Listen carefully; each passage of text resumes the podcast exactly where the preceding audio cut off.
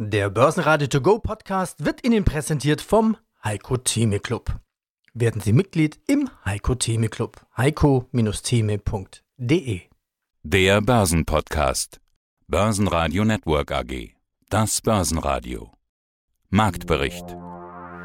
Im Studio Sebastian Leben und Peter Heinrich. Außerdem hören Sie diesmal Edgar Walk, Chefvolkswirt von Metzler Asset Management und den globalen Anlagestrategen Heiko Thieme zur weiter andauernden Börsenrallye, Thorsten Polleit, Chefvolkswirt von Degussa zur anstehenden EZB-Sitzung und Eugen Weinberg, Leiter der Rohstoffanalyse der Commerzbank zur Ölpreisentwicklung.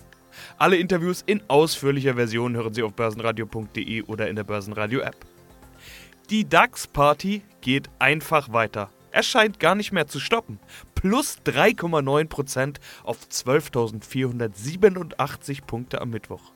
Die Anleger setzen also weiter auf ein positives Szenario in der Corona-Entwicklung.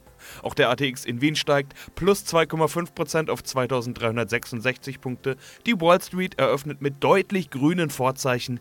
Die Börse ist im Rallye-Modus. Edgar Walk, ich bin Chefvolkswirt bei Metzler Asset Management.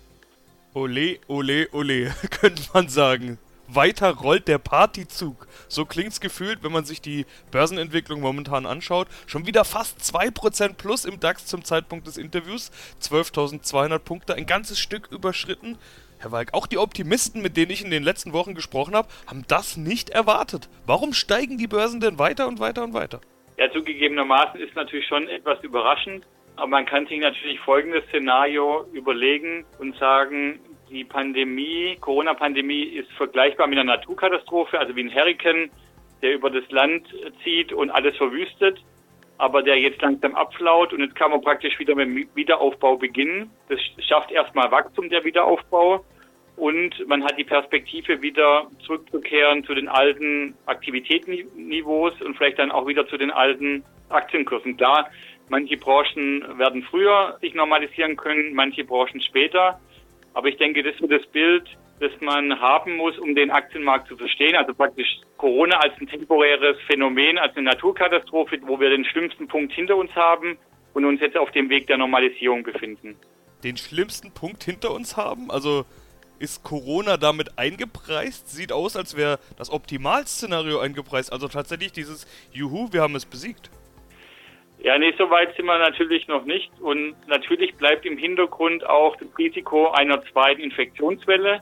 Meine persönliche Meinung ist, die Risiken sind gegeben, aber erst im Spätherbst, also wenn die normale Grippewelle wieder anrollt, dann gibt es sicherlich auch die Risiken einer zweiten Corona-Welle. Und von daher wird natürlich der Aktienmarkt auch nicht zu den alten Höchstständen zurückkehren können, weil er mit einer gewissen Wahrscheinlichkeit preisen muss, dass das Risikoszenario zweite Welle stattfindet. Aber wie gesagt, die Zahlen aus Asien, die uns ja in Europa vorauslaufen, zeigen, dass man jetzt die Zahlen aus China zum Beispiel heute, die sehr stark waren, Dienstleistungssektor, zeigen, dass man die Wirtschaft normalisieren kann und gleichzeitig den Coronavirus unter Kontrolle halten kann. Also dass beides gleichzeitig möglich ist.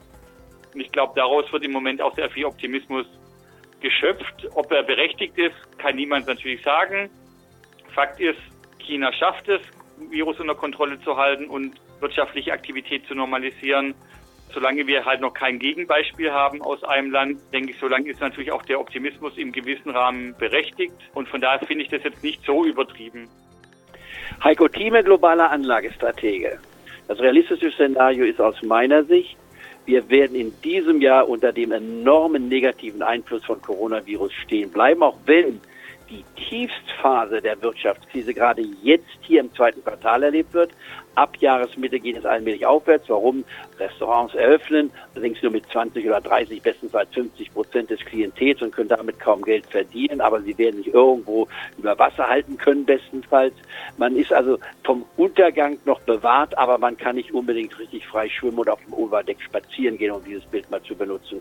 Ja, wenn das sich einstellt, heißt es, die Börse hat hier einen Vorlauf genommen mit 45 Prozent Anstieg beim DAX seit dem Tiefstand vom 18. März. Ich habe zwar damals in meiner Marktprognose auch beim Club gesagt, das sind die Kaufkurse, aber ich habe nie geglaubt, dass wir hier in diesem Jahr, geschweige denn im zur Jahr, vor Jahresmitte hier im Juni schon davon sprechen, dass der DAX die 12.000 Marke nicht nur erreicht, sondern überschreitet, wenn es in dem gleichen Tempo weiterginge, um mal die Extrapolation vorzunehmen vom 18. März bis heute, dann würden wir jetzt bei diesem Tempo am Jahresende in der Nähe der 30.000 Marke beim DAX stehen. Und da dürfte jedem Skeptiker klar werden, dass das eine Euphorie ist, die keinen Boden hat. Das ist ein Fass ohne Boden. Die Folgen der Pandemie, ja, das merkt man ja auch bei der Lufthansa. Wie erwartet hat die Pandemie der Lufthansa einen Verlust von über 2 Milliarden Euro eingebrockt im Quartal. Ja, dem Konzern stehen deshalb tiefe Einschnitte vor, vor allem beim Personal. Und da kommen wir auch gleich zur Hörerfrage. Lufthansa, wie schätzen Sie die Entwicklung der Lufthansa-Aktien in den nächsten Wochen mit der Staatsbeteiligung ein? Sollte ich mich eher von meiner Position trennen, Klammer auf im Verlust, oder eher halten? Also ich persönlich habe sie auch in dem Portfolio, was ich berate, gehabt und habe sie noch, aber die Position halbiert bei bereits 8,5 Euro. Jetzt steht sie da drüber. Auch wenn sie die 10 Euro Marke noch nicht genommen hat, wäre die Lufthansa aus meiner Sicht hier eher, wenn man Position hat, man sollte sie halbieren, damit der Schaden nicht zu groß ist. Man kann auch bei der Lufthansa sagen, man geht total raus nimmt den Verlust mit, wobei man berücksichtigen muss, einen Verlust, den man hat, kann man dann gegen Gewinne, die man auf der anderen Seite hat, auch steuergünstig natürlich aufrechnen. Insofern ist ein Verlust nicht unbedingt ein Nachteil. Aber wo steht die Lufthansa? Sie verliert pro Monat aus dem jetzt existierenden Geschäft 800 Millionen. Pro Monat, das heißt im Jahr 10 Milliarden. Sie hat gekriegt von der Bundesregierung 9 Milliarden, nicht wahr? Das heißt, das Geld ist weg in einem Jahr, wenn nichts passiert. 50 Flugzeuge stehen still, sind eingemottet. Das heißt, fragt sich jeder Hörer selber, wer plant jetzt seine Urlaubsreise und sieht sich jetzt schon in ein Flugzeug einsteigen? Vielleicht derjenige, der ein Haus in Mallorca hat und ich war, wird vielleicht das Wagen dahin zu fliegen. Aber wird man sich heute wirklich das antun, im Flugzeug zu sitzen, auch wenn es heißt, die Luft ist rein, das Gedränge, was man hat, oder wird man nicht sagen, Mensch, innerhalb von zwei Stunden von zu Hause kann ich mit meinen Kindern noch ganz schön Urlaub fahren und was passiert, sollte man plötzlich wieder einen Shutdown bekommen und man sitzt in diesen Ländern fest, wie es einigen meiner Freunde gegangen ist, die dann in Lateinamerika für zwei Monate oder drei Monate festlegen, so zum Beispiel meine Schwiegertochter. Also das sind alles Fragen, die sich jeder stellen wird und ich würde mal sagen, ein wesentlicher Teil der Reiselustigen und Reisewilligen wird dieses Jahr nicht so reisen wie im letzten Jahr. Und ein Teil wird auch noch im nächsten Jahr nicht so reisen. Das heißt, die Reisebranche jetzt für die nächsten ein bis zwei Jahre, wenn ich sage tot, sie ist schwer angeschlagen. Und sie wäre nicht ungefähr meine Präferenz, obwohl ich die TUI-Aktie vor einigen Tagen als Spekulation mal genannt hatte, mit einem halben Prozent, nicht wahr, des liquiden Kapitals, dann machte sie 100 Prozent, dass man dann wieder eine solche Position verkauft nicht den gesamten Gewinn vielleicht mitnimmt, da 50 Prozent davon versteht sich von selber. Also da gibt es auch gewisse Chancen, aber das ist keine Trendanalyse, das ist dann reine Spekulation. Quartalszahlen kamen am Mittwoch auch nochmal aus dem DAX, nämlich von der Lufthansa. Die gaben aber eigentlich keinen Grund zum Jubeln. 2,1 Milliarden Euro Verlust in Q1. Es wurde ein tiefgreifender Umbau angekündigt. CEO Sport traf die Aussage, dass die Lufthansa ohne Staatsrettung Ende Juni pleite gewesen wäre. Und was macht die Aktie? Plus 6,7%, einer der stärksten Gewinner im DAX. Noch stärker stiegen die Münchner Rück mit plus 8,3%, Allianz mit plus 8,1% und MTU mit plus 8%. Verlierer gab es im DAX überhaupt keine. Die Autobauer fanden sich diesmal nur im unteren Mittelfeld wieder. Es gibt aber auch noch keine weiteren Informationen über das geplante Konjunkturprogramm der Bundesregierung von rund 100 Milliarden Euro. Und damit auch noch nichts Neues zur erhofften Autokaufprämie. Stärkster Autowert war wie auch in den vergangenen Tagen Daimler mit erneut 5,5% plus. Auch die zuletzt schwache Wirecard konnte sich bis Börsenschluss ins Plus hieven. Gerüchte aus der Autobranche kamen mal wieder von Tesla, die angeblich ein neues Werk in Großbritannien planen. Freude für die Reisebranche. Die Bundesregierung hat bestätigt, die Reisewarnungen aufzuheben und ab demnächst nur noch Reisehinweise zu geben. Österreich lässt deutsche Touristen ab Donnerstag wieder ins Land. Auch Italien öffnet seine Grenzen für Touristen. All das sorgt für gute Börsenlaune. Vorschuss Lorbeeren verteilt die Börse außerdem im Vorfeld der EZB-Sitzung am Donnerstag. Mein Name ist Thorsten Polleit, ich bin der Chefvolkswirt der Degussa. Nun spielen ja ganz viele Faktoren eine Rolle und auch ganz viele Spieler dabei eine Rolle. Gerade von Politik, Notenbanken, den Regierungen, den Staaten, den Institutionen und so weiter hört man ja, dass nahezu alles getan werden soll, um dieses Worst-Case-Szenario zu verhindern. Vor allen Dingen die Notenbanken tun gerade viel. Äh, die EZB ist auch wieder dran am Donnerstag. Was könnte denn da passieren? Sehr wahrscheinlich ist, dass die Leitzinsen unverändert bleiben, also der Hauptrefinanzierungssatz bei 0% verharrt und der Einlagezins bei minus 0,6 Prozentpunkten.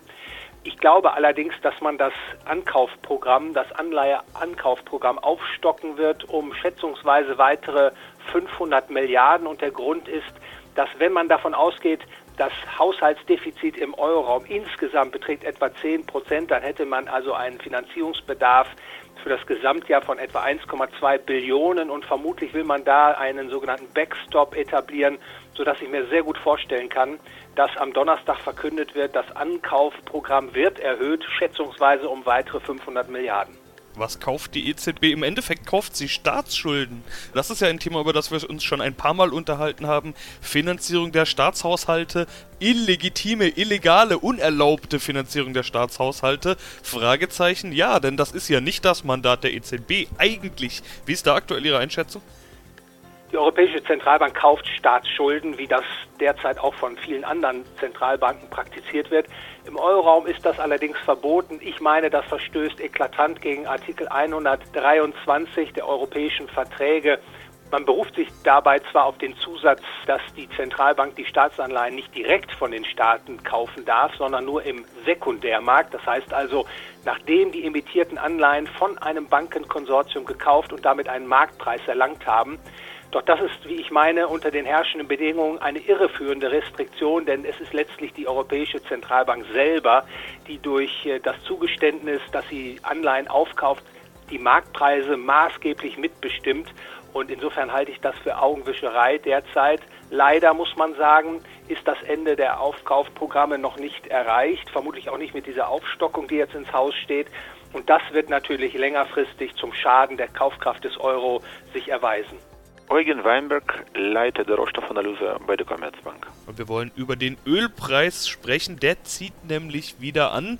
Alles scheint ja gerade anzuziehen. Sieht irgendwie aus, als hätte man die Krise hinter sich zu lassen. Ich sage das natürlich mit ja, einem gewissen Fragezeichen hinten dran.